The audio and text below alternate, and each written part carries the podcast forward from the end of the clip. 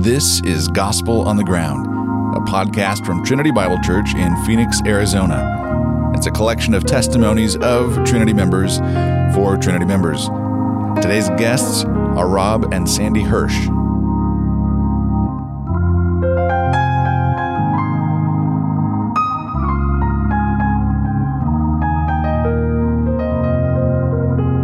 When I got this equipment, really what I wanted to do first is just talk to, to these guys because I get a chance to, to, to visit with them every once in a while, and I always leave encouraged. So I wanted to spend some time just, Rob, very simply, uh, how did you become a Christian? Very simply, was I was raised in a uh, Christian family. Went to a Baptist church. Uh, went forward when I was about 14. Was baptized, and then uh, after high school, went to junior college. My church friends uh, went away to college. I I stayed uh, in the area and uh, basically um, found out that uh, people in the world have lives and have fun too, and uh, came to the point where uh, I realized that I had no goals in life and things like that. Um, actually, went out and bought a new Bible. Went to Wednesday night service. We were going through First Peter, uh, but still, that uh, wasn't uh, sufficient uh, for me, and I and I didn't understand uh, basically what it means to have a relationship with Christ. I knew what religion was. I knew what church was. I knew how to be good. But then once my friends went away, and after I finished junior college, I moved down to San Diego, and uh, the only friends I had were non Christians, and uh, went the way of the world basically uh, for about two years. And uh, then the Lord got a hold of my life, and I came to understand what a relationship with the Lord meant. And so um, from basically about 1973 until now. I've been pursuing what it means to have a relationship with the Lord, and that meant for me uh, try to get to know His Word as best as I could. And uh, He has blessed me uh, for all these years. Uh, gave me a wonderful wife. Gave me things that I never thought I'd ever have, like a wife, a house, kids, um, and why He has blessed me so with those blessings, let alone salvation, is a mystery that uh, I will be asking him when we get to uh, heaven. Yeah.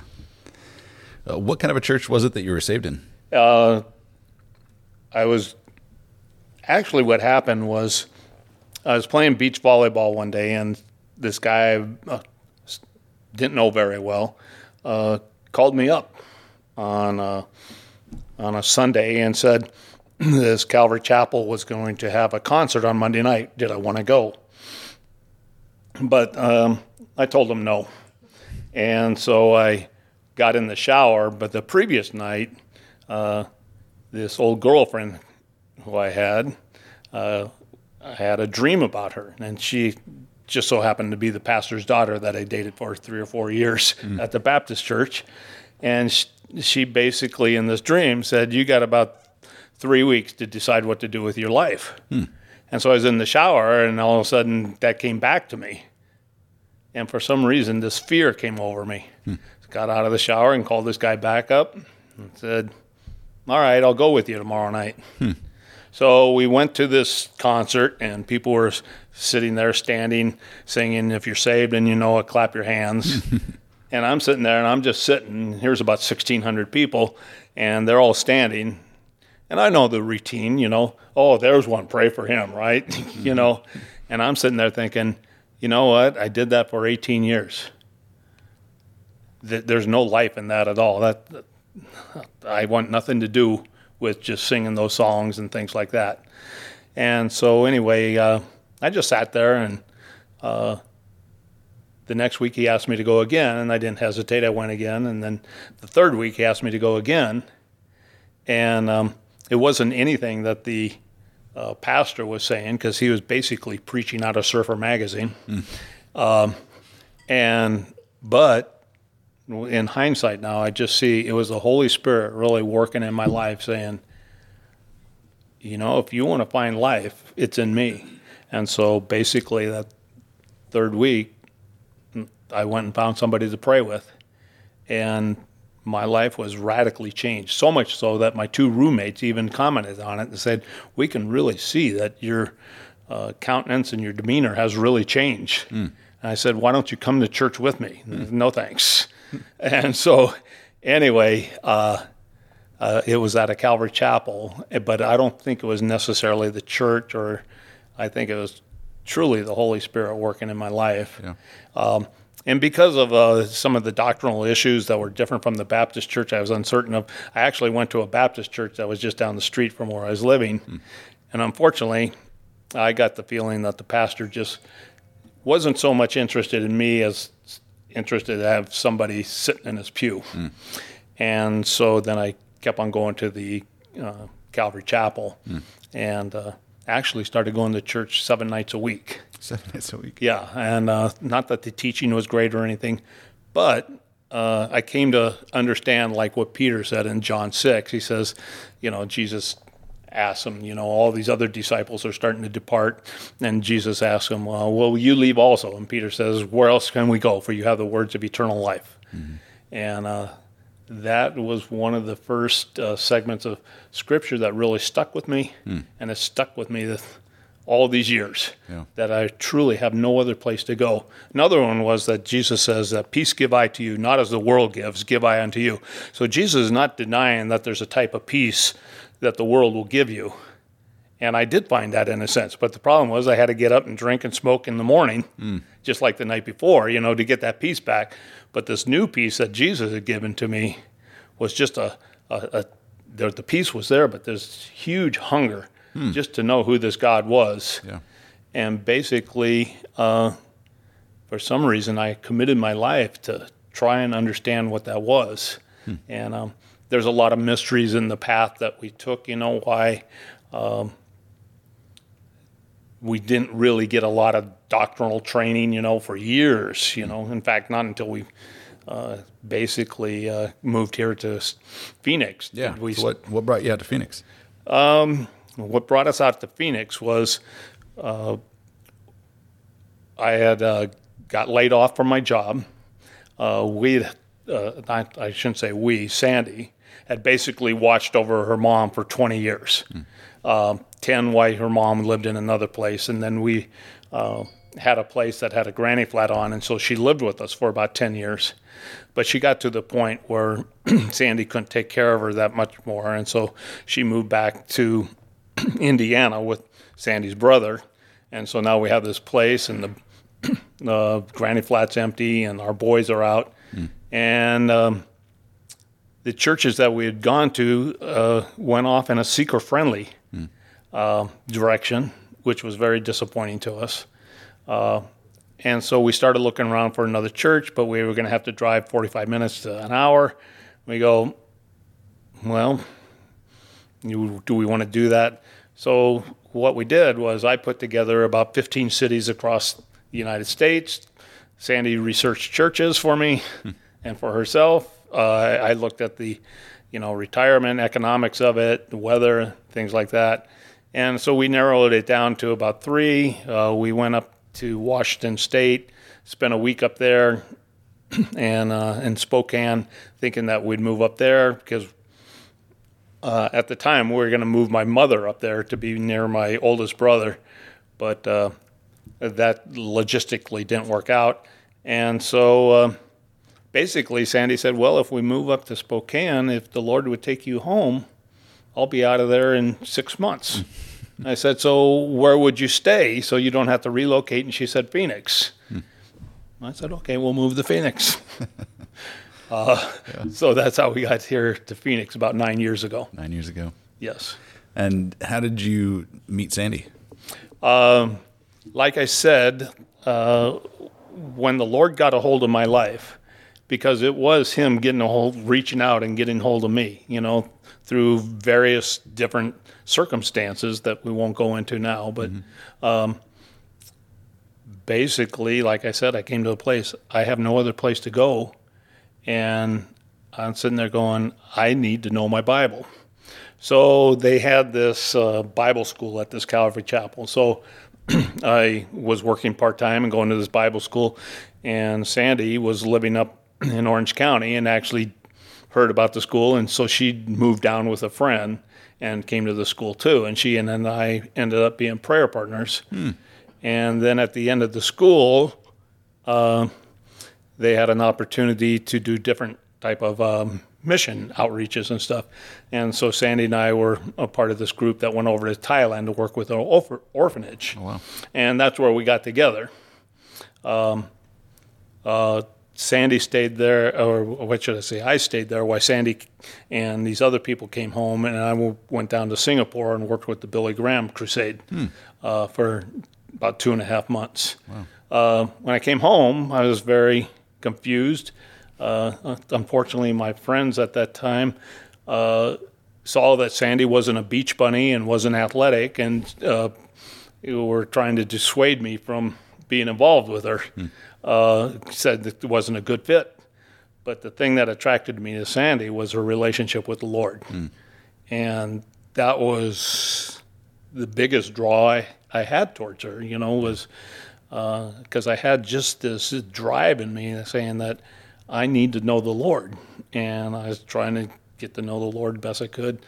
And so through other circumstances, we got back together. And then in 1980, we were married. Hmm. Sandy, do you remember meeting Rob? I do remember meeting Rob. Yep, I, I can remember the shirt he had on. And what I liked was, out of all those guys there, he loved hymns. And I loved hymns. All right. And so we had gone to a little uh, day trip with a missionary from that church that worked at the Tijuana garbage dump. There was people that lived there. There was a, like a housing, you know, mm-hmm. horrible mm-hmm. thing. And we would go down there and wash the kids' hair because they had lice and stuff. And I think you might have given them haircuts or something. But we washed their hair. We did various things. Another time we went on a trip where we built a little chapel there and mm. stuff like that. But coming home, we were singing we sang hymns in the van no, nobody else you know they're kind of into it but not everybody and i'm like oh this guy likes hymns this is a really good thing Well, let, let- let me say a little bit about hymns. Is that because Yeah. growing up in the Baptist church, we sang a lot of hymns. I had no idea what I was singing. Sure. Yeah. And so then afterwards, uh, when the Lord got a hold of my life, I'd wake up at two in the morning and put this radio station on called KECR, and they were playing these hymns. And all of a sudden, the meaning of the words of these hymns came to me, you know, like, um, Come Thou Fount. You know, I'm prone to wander, prone to leave the God I love. And I go, That's me. Yeah. And then uh, here's my heart, take and seal it. Seal it for thy courts above, you know, and that was my prayer. And so all these hymns came back that I had no clue about during those 18 years. And the words were really ministering to me, you know. And so, yeah, I do love hymns. And that since you're the worship leader, just let you know I love hymns. Well, you're in good, you're in good company. yes. I love hymns too. that's my first uh, thing with that and one of my sweetest memories i can remember of our raising our boys was every night rob in there in their room singing hymns singing john just none of us can sing we have the worst we have, can't, are totally tone deaf and you could just hear john belting out uh, what was the It is swell with my soul. Yeah, it is swell. gotta- It is it's gotta well. swell with my soul, and it just. Yeah. And so now, when you go in his house, he's got a. It is well with my Oh, good. soul. Yeah. There you go. Yeah. So, uh, Hymns have meant a lot to us in our lives. Yeah. Yeah. And, and uh, so she first met me at this Bible school and stuff. So then what happened once we got married, um, I still had this strong urge to know my Bible better. And so Sandy was willing to uh, move with me out to Dallas, Texas, and went to uh, a Bible school for two years. And the premise of the Bible school was not for vocational ministry, but to s- strengthen the laity in the church, which fitted me perfectly. Yeah. And so she waited tables out there to, you know, bring home change so that I can go to school, you know. Uh, and uh, so I had had this drive, you know, just and fortunately she got to attend some of the classes too. Yeah, they let the wives uh, attend any class you could for free. Oh, that's great. Yeah, it And was so awesome. um, that's where I was first introduced to Calvin's Institutes. And, uh, you know, after two years, you know, uh, we talked to the head of school, well, what do I do now? You know, and um, this bit of, of advice that he gave me stuck with me all these years. He said, Why don't you go back and get your job back in San Diego, start a family, and see what the Lord does? I said, Okay, that sounds good. Yeah. So I went back and I was working in a golf manufacturing uh, company uh, prior uh, to us even being married. And uh, the guy that asked me to go to these concerts, he, uh, he, he was the plant manager. But there were, when I started there, there were only five of us. We got up to 1,200 people. Whoa. But anyway, um, I took this the head of the school's advice, went there, and uh, Sandy uh, almost immediately got pregnant. I was making minimum wage, no insurance, and yeah, we saw what God did, and uh, God. Uh, I, I like to say this is that my career has God's thumbprint all over it, hmm. um, because I was uh, worked worked there, like I said, um, uh, basically at the very bottom. And one of the first things that happened was they were looking for somebody to oversee all manufacturing. They brought out an efficiency expert. And he said, "You got too many chiefs out there for the number of Indians. You got, you just need one person." Hmm. So the plant manager went to the five guys that he had put out there, and each of them turned it down. And so he came to me and said, "You want to oversee manufacturing?" I said, "Sure, I'll do that." And from there, I worked my way all the way up to uh, oh, I shouldn't say I worked it up, is God's hand again was upon it that uh, I um, gained enough experience that they moved me out of overseeing manufacturing and uh, to be a liaison between the suppliers and the production floor. And from there, uh, miraculously, no engineering degree or design degree, they asked me to create a new product line. And I said, Why are you looking at me? And they said, just do it. and so I worked with another guy, and uh, we created the product line that ended up being the um, best selling irons in the world at the time. And because of that, they made me vice president of research and development. Wow. And, uh, you know, uh, How many years were you there? I was there about 33, 34 years. Uh, then we got bought out, um, and our brand diminished again. And so the head of a 1.2 billion dollar uh, corporation came to me again, and I said, "Hey, we need a new product line for Cobra because things haven't gone very well."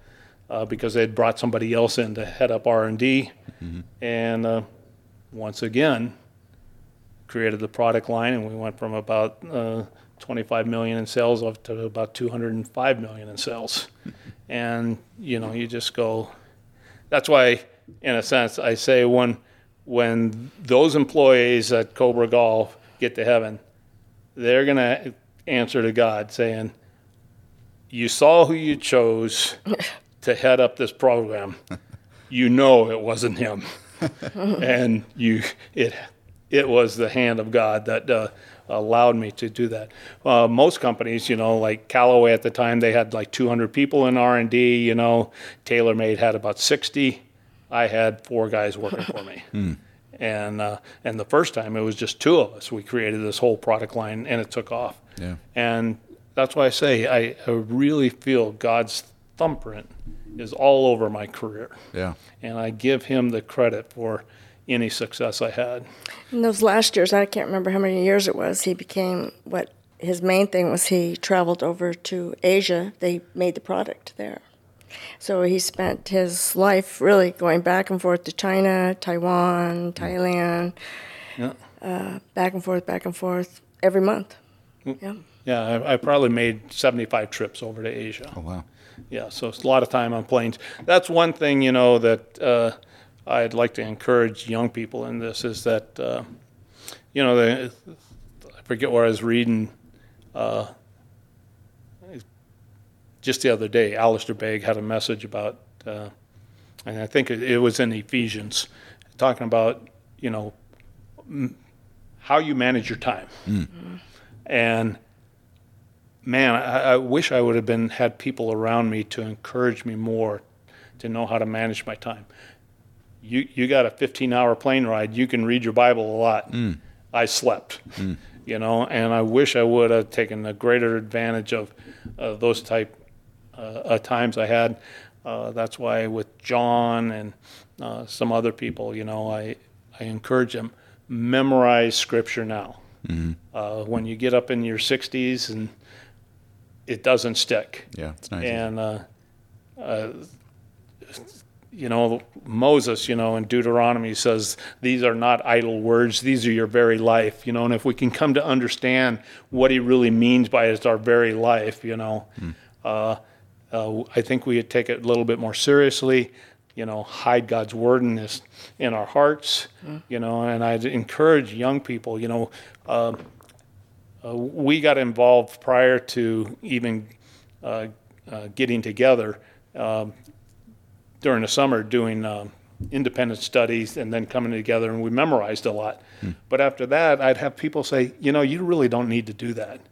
And in a sense, it's, that's true. We don't need to memorize. That's You don't not going have to. yeah, you don't have to, but man, I, I want to tell people you really want to ask God to give you the desire. You know, uh, I, I, J.I. Packer just passed away, you know, a few years ago, and um, his health declined at the end. You know, where he his eyes. Uh, he couldn't read and therefore he couldn't write and stuff. And they asked, "Do you really regret, you know, not having any?" He goes, "Well, sure, I miss it, but one thing I'm thankful for is I had all these years of being able to write and study God's words. And so I have it up in my head. And even though I can't read it now, I can reflect upon it. And that's why I say memorize it, you know, Yeah. and get it in your head so that when you get to that point, you can reflect upon it and the goodness of God that He's given to us in His Word. Uh, you know, He says, you know, Thy Word is truth. You know, sanctify them through Thy truth. Thy Word is truth. You know, if you want to be transformed by the renewing of your mind, be in the Word of God. Memorize it so that you can meditate it on all the time. You know, Yeah. uh, so it's right there for you. Yeah, I, one of the things I love about uh, you in general and your testimony is that, um, yeah, oftentimes I'll meet with young guys who, and young girls who have like a, a renewed vibrance to their faith. Maybe they just recently come to faith, and so they think I need to go get get, get trained, mm-hmm. um, and because they have this energy that just says I need to go evangelize, and so they think, mm-hmm.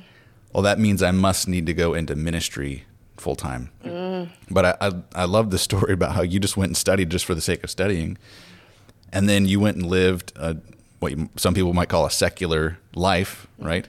And yet the whole time you're in church, loving people, uh, and and even your your time at Trinity, uh, you know, hosting a community group, being a part of studies, uh, Sandy hosting people in, in the home all the time. There's really an important space for people who who love Jesus and love the church and aren't in full time ministry Yeah. like that. And, I, and I I think you guys exemplify that. Right. Yeah, well, thank Oh, you. nice.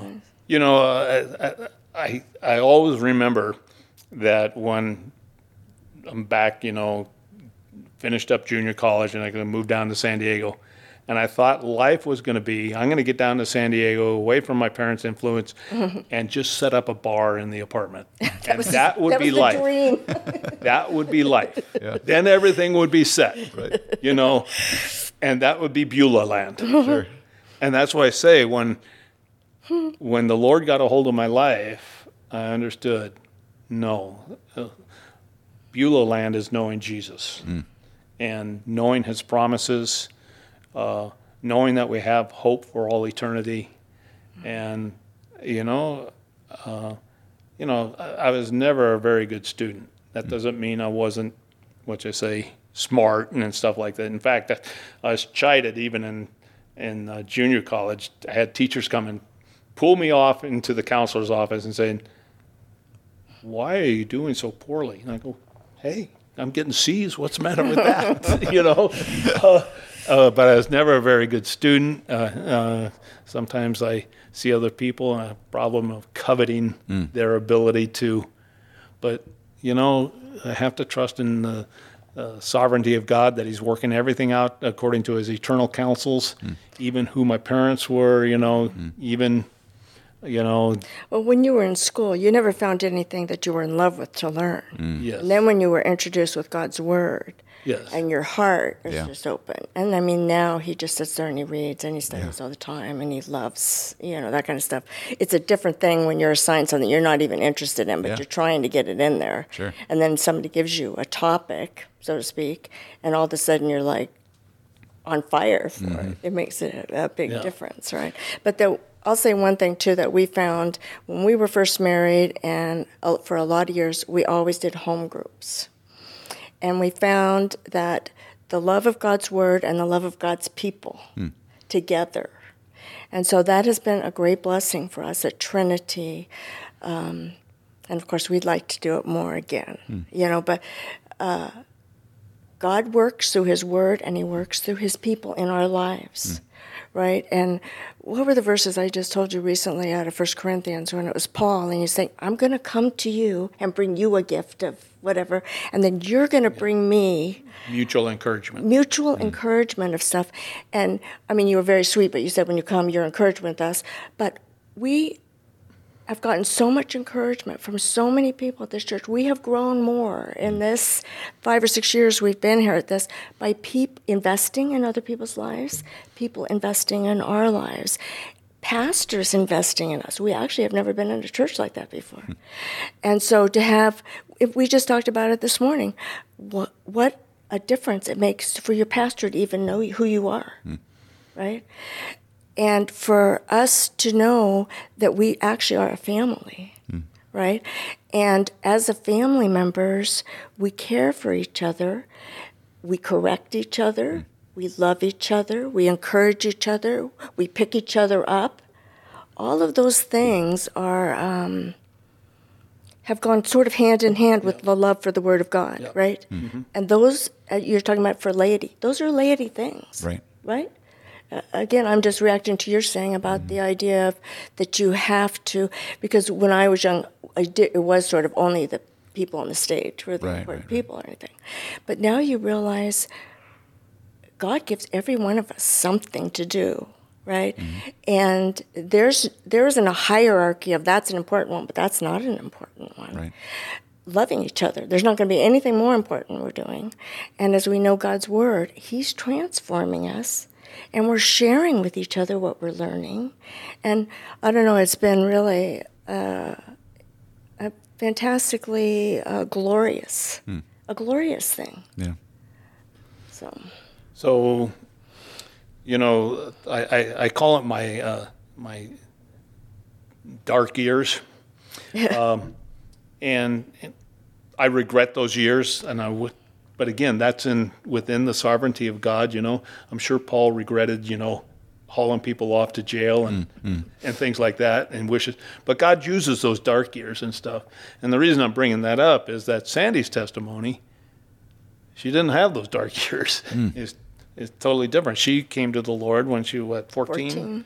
And so why don't you share how you came to the want to Lord? hear any of that? Oh, so I was 14, and I did not come from a Christian family. And uh, it was during the heyday of the Jesus movement. Was 1970, and got invited to come to a Bible study by my English teacher, and became a Christian at that. And then my sister and my brother, we all started going to the Calvary Chapel in Costa Mesa, the original one. Yeah. Again, going every night of the week. And I wanted to be a missionary. That was my big uh, thing. I was always reading all the missionary books and stuff. And so uh, the pastor that was in San Diego told me in up in Orange County, he was from there too, that he was starting a school that was going to be for missionaries. And that's why I went down to San Diego to go to that school.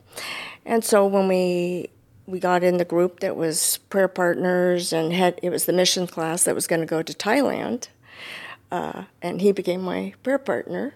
From then on out, I mean, I just felt like I don't have the dramatic story like you. I felt God got a hold of my heart, mm-hmm. and I fell in love with His Word, and so ever since then, I just had this deep love for the Word of God, and it mm-hmm. was, you know, So, so How I he have, to us, I yeah. have to remind myself that her salvation was as much of a miracle as mine. Yeah. yes, mm-hmm. I mean, even though God had to reach in deep into the darkness to get a hold of me, you know. Uh, and uh, that word where he says that uh, unless the Father uh, uh draw you to Jesus, you mm-hmm. won't come. That that word is drag, mm-hmm. right? And it's used in James, and mm-hmm. it's used in uh, a, a, couple other places. You know, it's you come reluctantly and stuff. But once once he got a hold of my life, uh, you know, I could just really sense the difference between the darkness and the light,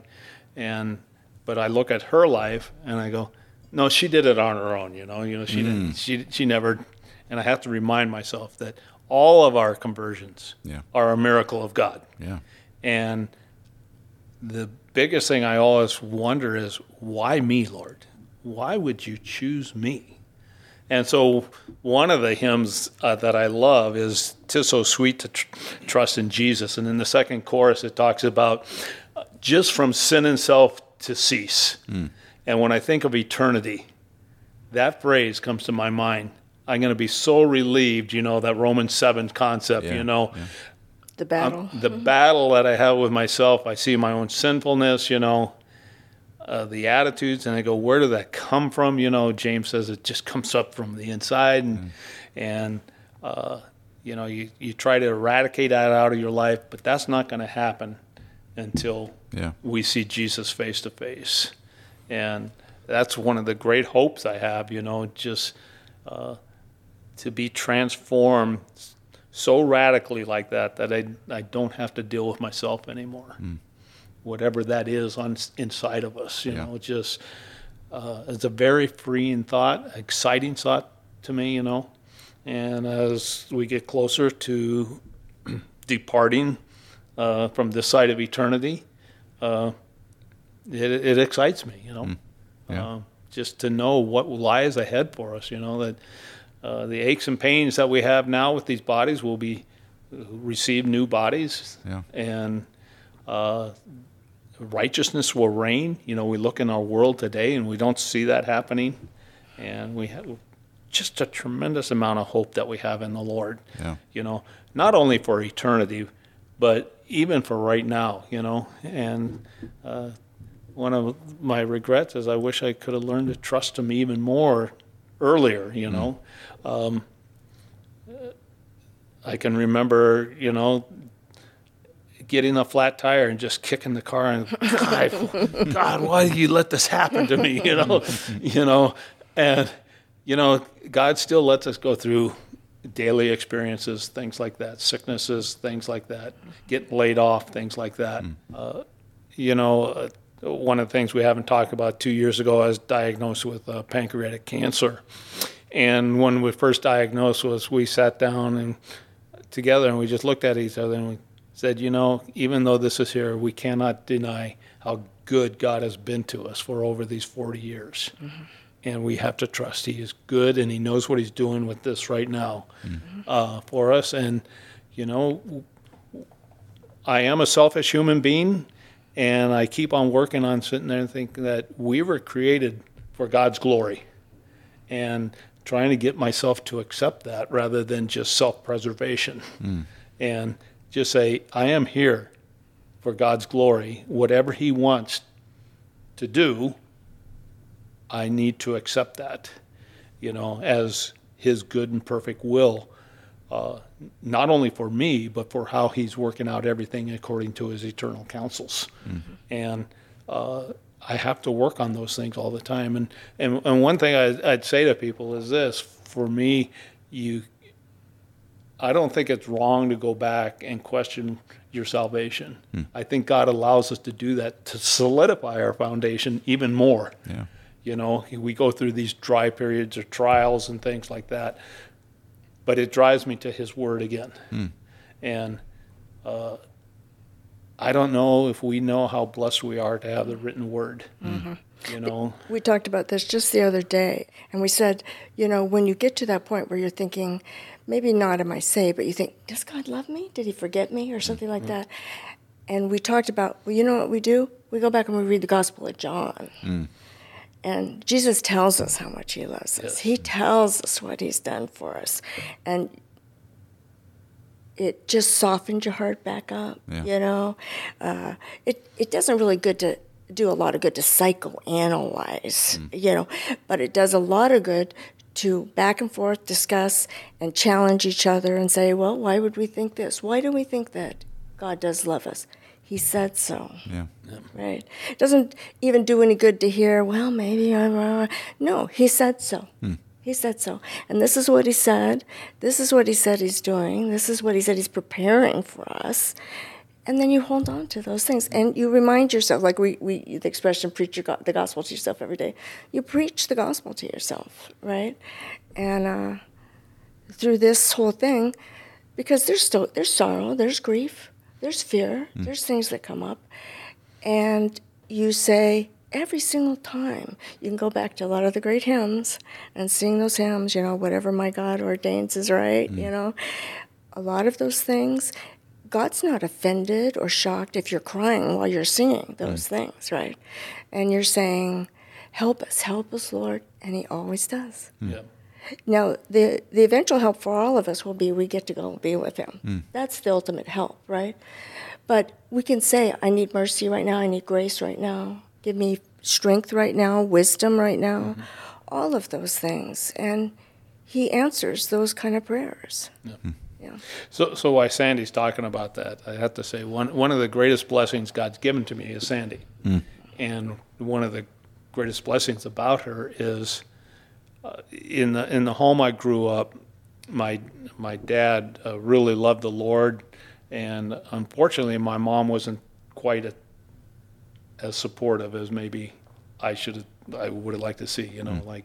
Um, but Sandy has been so supportive in the Lord and made. Uh, we we love going to church. On the way home, we talk about the sermon. Uh, we get up in the morning, we read stuff, we share what we've been reading, and just share over the Word of God. And just to have a a, a, a helpmate like that has been an unbelievable blessing to me. You know, uh, in light of how I saw my parents' relationship. You know, my dad didn't have that. You know, and God has blessed me with that. And again, why? You know, and if I would have listened to my friends and gone after somebody that surfed and was a beach bunny and, you know, Yeah. uh, athletic and things like that, uh, I would have never had that, you know, in a sense. But uh, just that attraction to her love for the Lord that God gave me, you know, and I, I, I appreciate it to this day. And over these last two years, since I've been diagnosed with uh, uh, cancer, um, you know, God has even drawn us even closer together, and just the the relationship and uh, just her care for me has been unbelievable. You know, just uh, and God, you know, meeting us, uh, you know, at the different, you know, segments of uh, this, in a sense, journey that we've been on. You know, um, uh, has been unbelievable. It's, God has been good to us, no matter what happens. You know, I've had a great life. You know. Uh, you know, there's one psalm. You know, he he talks about. You know, there gets um, down and he says, "But what I will appeal to is, you know, all the things that God has done in the past." Mm-hmm. And I think that's partly why we need to study God's word. I think often about, you know, Paul and Silas in the Philippian jail, you know, sitting there, God allows them to cast out this spirit out of this little girl, do these miracles and stuff. And next thing you know, they're in the marketplace getting beaten and everything else. And then at 12 o'clock at night, they don't even have their wounds cleaned up. They're in shackles and they're singing and praising God. And I go, how do I get to that point? Whereas I would be sitting there, God, you gave me the ability to do these miracles. We should win Philip, uh, Philippi. Philippi to you know the Lord and stuff. Everything should go right. And here, I'd be kicking and screaming the whole way, and go, how do you get to that point? And over the years uh, of thinking about that, I've come to the point where I believe it's because Paul knew his Old Testament and saw God's sovereignty in history that he could trust him and sing and praise him.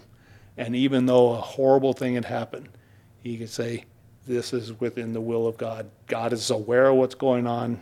I will I, I will praise him. I, I'm going to praise him in this. Trusting in his goodness and his And character. that's why we need, you know, and Paul even talk about it, you know, how we, the, the, the Old Testament was written for our encouragement and our hope, you know. Uh, and we need to know our Bibles so that we can get to that point. And that's why I wish that I would, was a better student. I would have used my time better to even know it better than I know it now. Uh, you know, just to have a more solid trust in God's sovereignty. Yeah. And it's it's clear that Paul does have that. It, it just you know, as we're going through the book of Romans on Sunday mornings, uh, there's a lot of allusions and references to the book of Isaiah. And so now, as we're going through Isaiah and over the summer, it's really clear how much of the language of that concept of God's sovereignty over all of His creation does buoy Paul in, in, in his letter, gives him comfort. Yeah, uh, we build our trust up in the Lord, you know, so that when we do get slammed with something that we might think is a tragedy, you know, we can sit there and say, no, God's still in control. And God loves us. And, you know, our life and times are in His hands. And, uh, you know, uh, I'm not going to say I don't have that, but it can be stronger. You know, I, I sit there and, and I watch what's going on in our society now, and I wonder how, you know, in particular our, part, our politicians on both sides of the aisle. I go, how do you live without the hope of the Lord? Hmm. You, a lot of you are very elderly. What are you hoping for next? You got all the money you need. You got the power you want, but that's gonna, that's not gonna suffice for all eternity. That's gonna be gone. You can make lands and name them after yourself, but God says, so what? You know, uh, it's going to be gone. What are you hoping for? And that's what I like to ask people is when I talk to them, I go, well, what are your plans? And somebody might be in college. Well, I'm going to graduate and get a job. And then what? Well, then I'm going to get married. And then what? Well, then we're going to have family. And then what? Hmm. Well, I'm going to work for, you know, 40 years and retire. And then what? Hmm. Well, then we're going to enjoy our grandkids. Then what? And basically, where we're headed to it is when you're on your deathbed, do you have something to look forward to, or are you only looking back hmm. a past, uh, what what you had? Yeah. I have something to look forward to. Christ gives us something to look forward to.